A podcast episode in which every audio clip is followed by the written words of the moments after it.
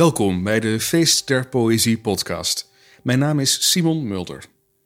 Ter gelegenheid van het 100ste sterfjaar van Louis Couperus en het Art Nouveau-festijn over Den Haag rond 1900 brengen we deze podcast over een van zijn personages, Xerxes, de beroemde of beruchte Perzische koning uit de klassieke oudheid. In deze tweedelige podcast volgen wij de receptiegeschiedenis van deze koning, van de 5e eeuw voor Christus tot in de 20e eeuw en in het werk van Couperus. En dan vooral op een heel specifiek punt uit zijn biografie. De aan hem toegeschreven daad van het omhangen van een bijzonder mooie boom met gouden sieraden, toen hij op veldtocht naar het opstandige Griekenland was. U kunt voordrachten uit verschillende werken uit de geschiedenis verwachten, als ook gloednieuwe opnamen van de beroemde aria Umbra Mai Fu, die door het personage Xerxes gezongen wordt in onder andere de gelijknamige opera van George Friedrich Handel en interviews met kenners van Xerxes en Couperus. In deze aflevering staan we stil bij de ontwikkeling van het personage Xerxes in de oudheid en de 18e eeuw. Het begint allemaal met het werk van de Griekse geschiedschrijver Herodotus, die uitgebreid beschrijft hoe de Perzische koning Xerxes de Griekse stadstaten wilde onderdrukken. Maar, hoewel hij de heerser over een enorm rijk was, toch door de underdog, die de Grieken waren, werd verslagen. Zijn werk, de Historien, maakt dat hij wordt beschouwd als de vader van de geschiedschrijving. In dit lijvige boek komt binnen zijn verslag van zijn onderzoek deze korte maar opvallende passage voor.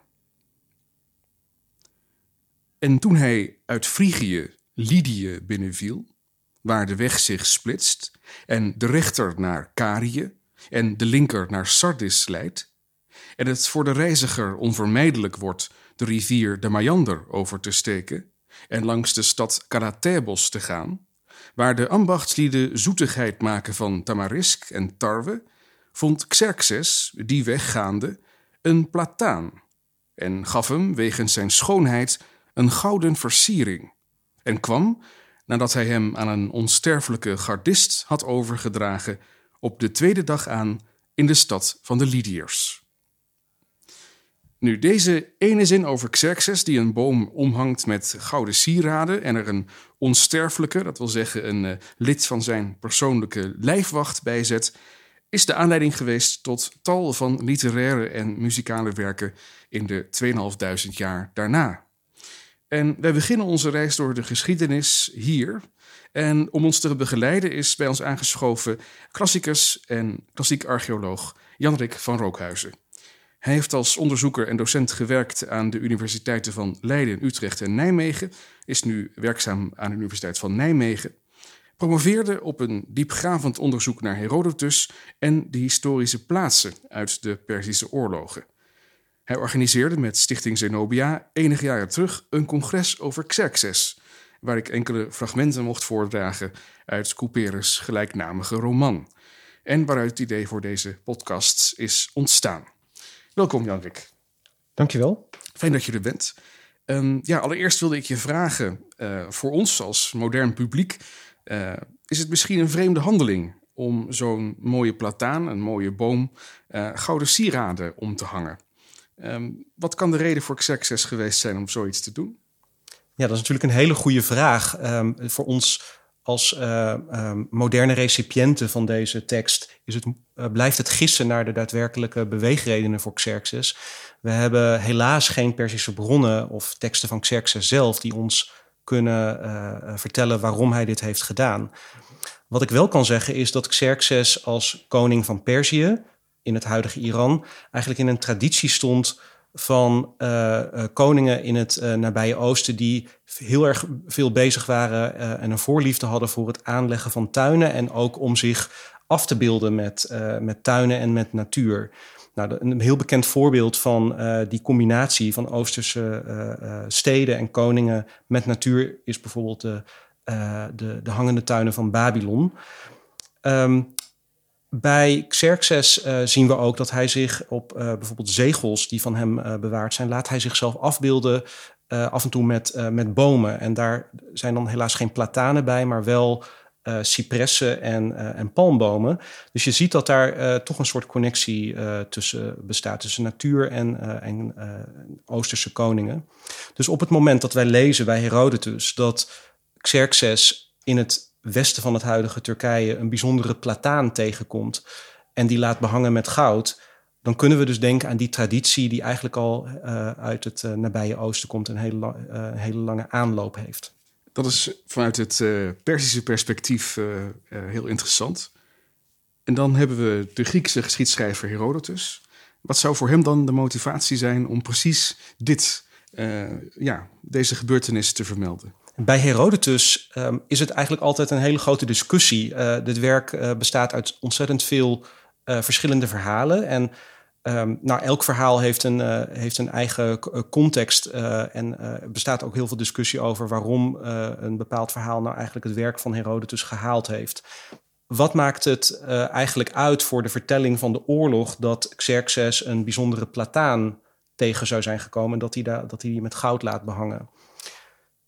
Um, ik denk dat we uh, hierbij ook moeten denken aan uh, de ontstaansgeschiedenis van het werk van Herodotus. Herodotus heeft uh, heel veel gereisd in, in het gebied van het huidige Griekenland en Turkije en daarbuiten om verhalen op te tekenen. En dit zou nou wel eens zo'n verhaal kunnen zijn dat hij ergens heeft opgepikt en dat uiteindelijk dus een onderdeel geworden is van zijn vertelling over de tocht van Xerxes richting Griekenland om Griekenland te veroveren.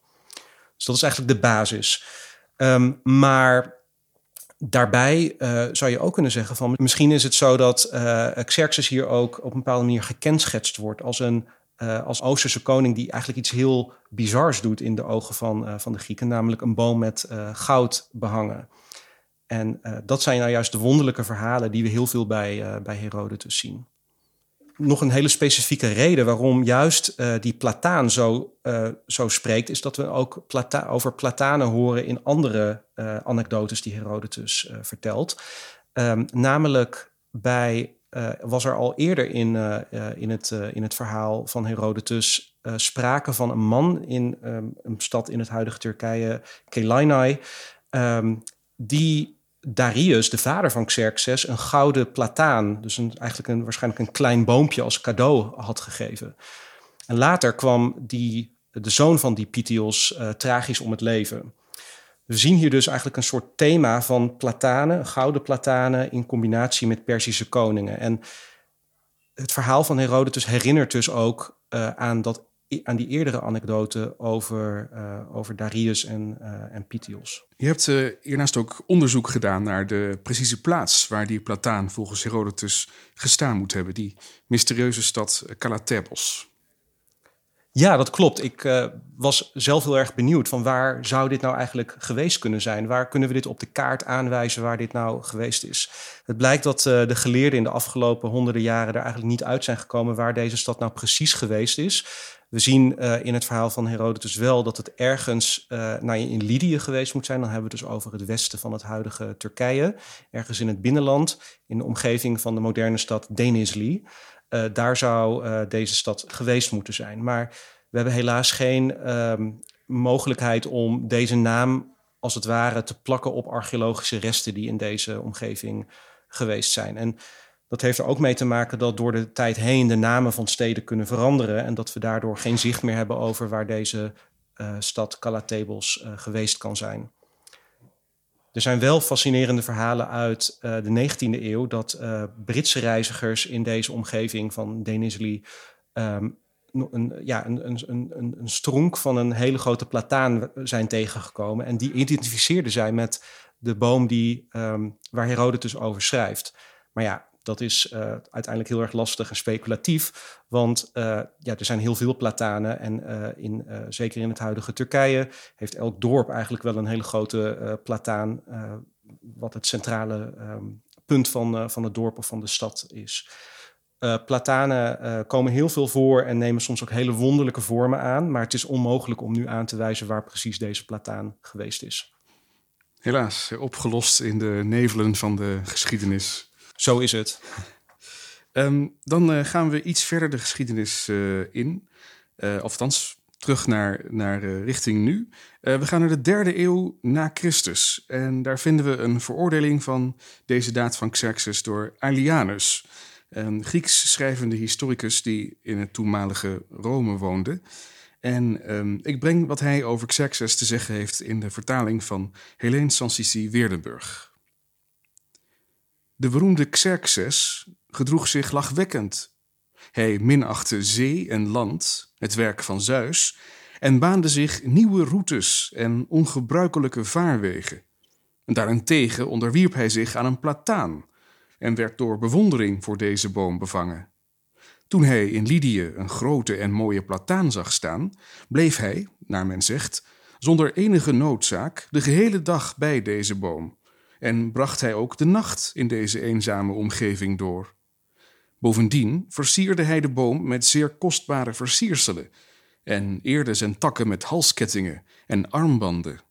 Hij liet bij de boom een wachter achter voor veiligheid en bescherming, zoals bij een teerbeminde. Wat had deze boom daarbij te winnen?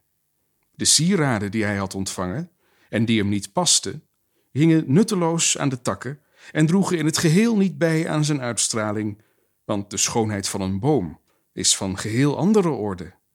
Edele takken, een overvloedige bladerkroon, een stevige stam en diepe wortels, de wind die hem zachtjes in beweging brengt, de schaduw die hij geeft, de seizoenen die voorbijgaan, de waterstromen die hem bevloeien en het regenwater dat hem drenkt.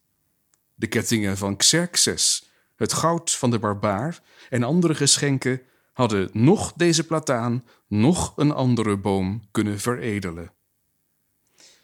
Ja, dat is een onomwonden afwijzing van Xerxes hier door Elianus. Eh, wat kan daarachter zitten, denk je?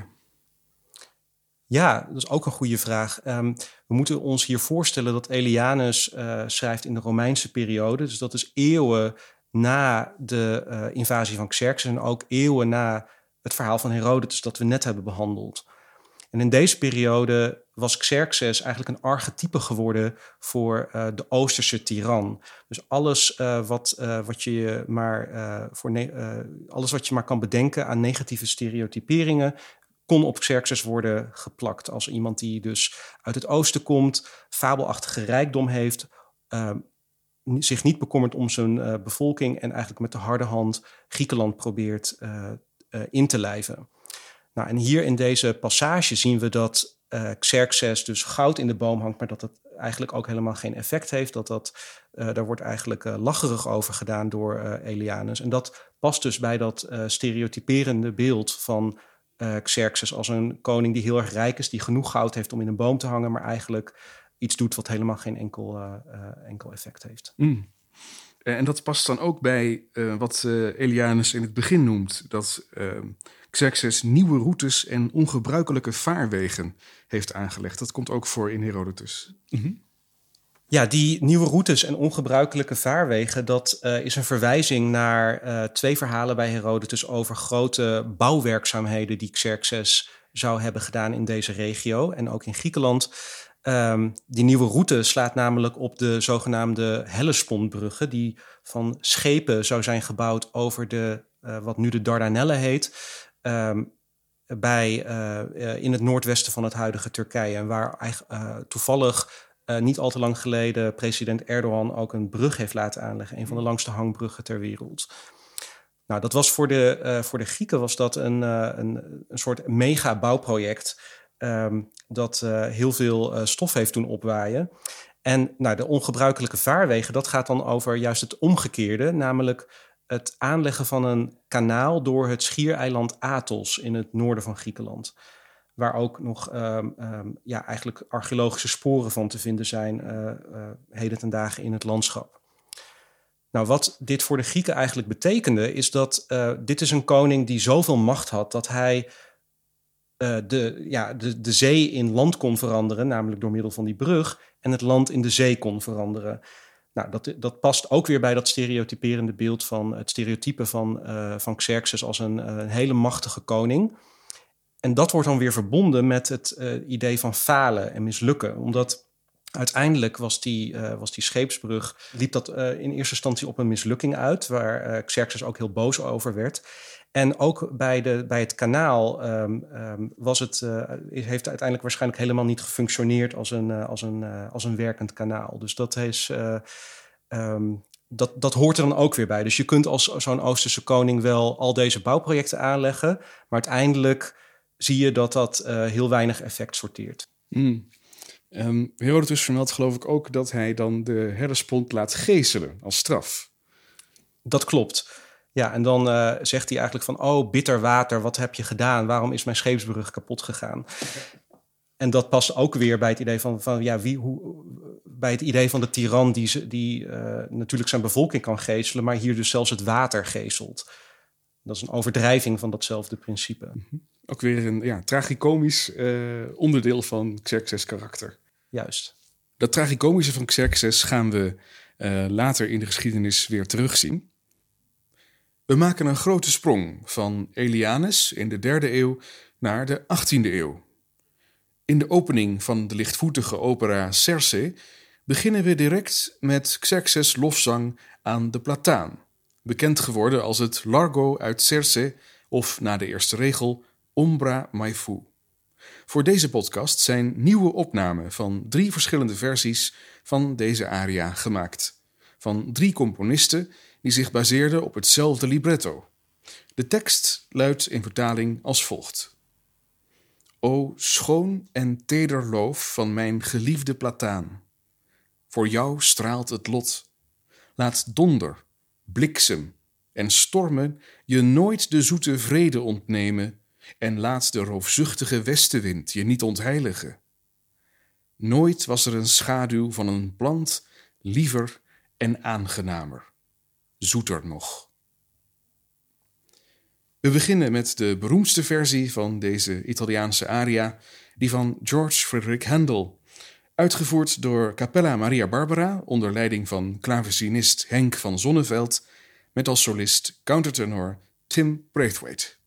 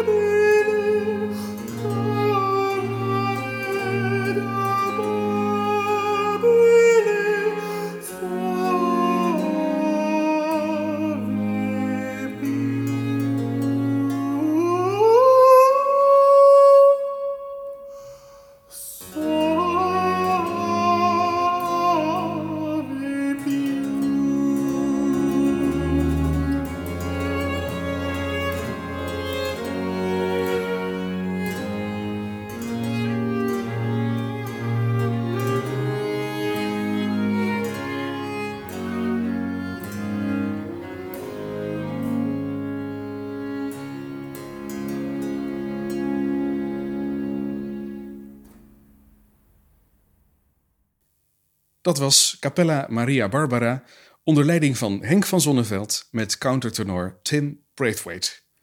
Dit is het begin van de opera en het zet Xerxes meteen neer als komisch personage. De opera vervolgt met wederzijdse en niet-wederzijdse liefdesperikelen, vermommingen en ontdekkingen en eindigt met een dubbel huwelijk. Het libretto Cerse, dat Handel in 1738 voor zijn Cerse gebruikte, is een bewerking van een eerder geschreven libretto van de in Venetië en Wenen actieve librettist Niccolò Minato en werd eerder al in 1654 gebruikt door een uit Venetië afkomstige componist Cavalli, over wie straks meer, en ook in 1694 door de eveneens Venetiaanse componist Bononcini. Eh, Janrik, kun je vertellen waarom nu juist in het Venetië van de 17e en 18e eeuw Xerxes opeens meermaals opduikt en waarom in een komische opera? Ja, ik denk dat dat te maken heeft met uh, het feit dat ten eerste natuurlijk dat we hier in de, de periode na de Renaissance zitten, waarbij waarin de oudheid weer heel veel bestudeerd wordt en waarbij de teksten dus ook gelezen worden. Dus de Venetianen waren heel goed bekend met, met de tekst van Herodotus.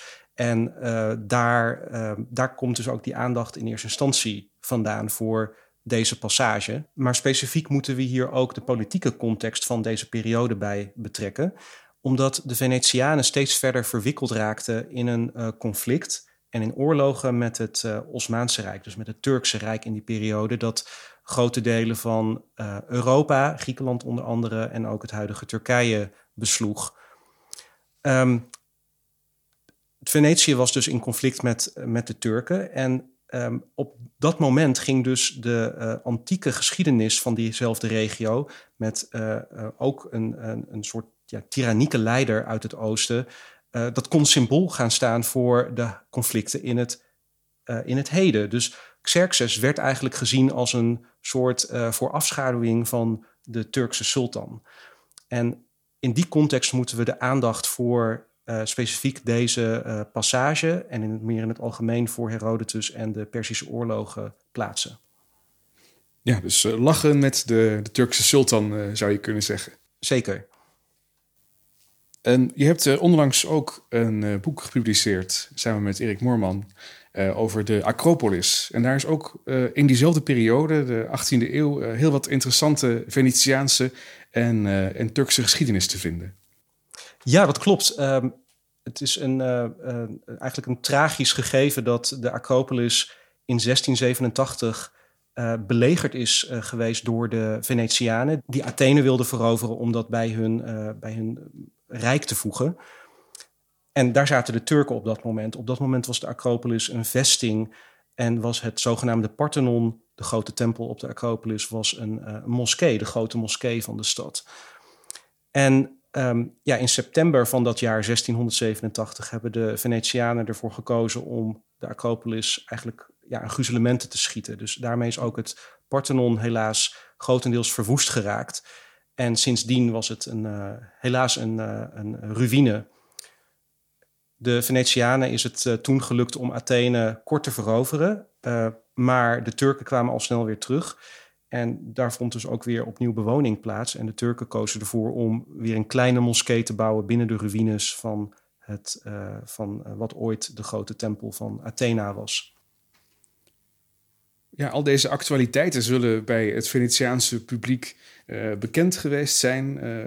als ze dan inderdaad de opera Cerse gingen beluisteren. Dat denk ik wel. Nou, wie zou er nu nog op deze manier naar deze magnifieke aria luisteren. Um, Jan-Rik, heel veel dank voor je inzichten en expertise um, voor deze reis uh, rondom Xerxes Plataan van de 5e eeuw voor Christus naar de 18e eeuw na Christus.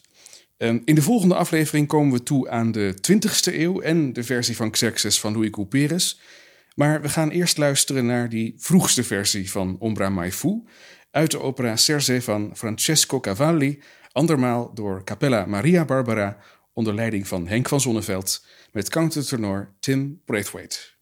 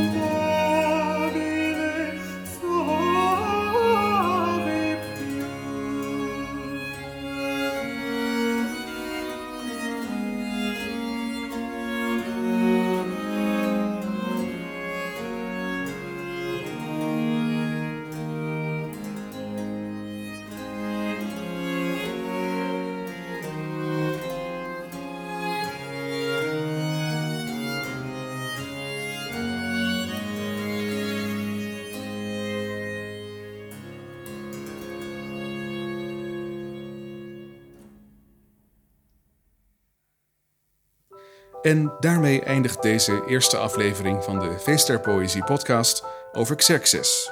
Gepresenteerd ter gelegenheid van het Louis Couperusjaar 2023 tijdens het Art Nouveau festijn over het Den Haag van rond het jaar 1900. En gesteund door het Louis Couperus Genootschap, Stichting Zenobia, de Maatschappij der Nederlandse Letterkunde en onze opnamelocaties, het Louis Couperus Museum te Den Haag en Ten Club te Amsterdam. Ik dank hartelijk onze gast Janrik van Rookhuizen en de muzici van Capella Maria Barbara. En ook dank ik Mark Opfer voor geluid en montage. Wilt u meer weten, dan is er materiaal te over. Stichting Zenobia bracht bij uitgeverij Verloren in 2022 de congresbundel De Droom van Xerxes uit, waarin ook het artikel van mij te vinden is over Xerxes en de Plataan. Vond u het mooi? Dan kunt u ons steunen door het kopen van onze uitgaven of met een financiële bijdrage. Meer informatie vindt u op onze website feestderpoëzie.nl. Veel dank voor het luisteren en tot de volgende aflevering.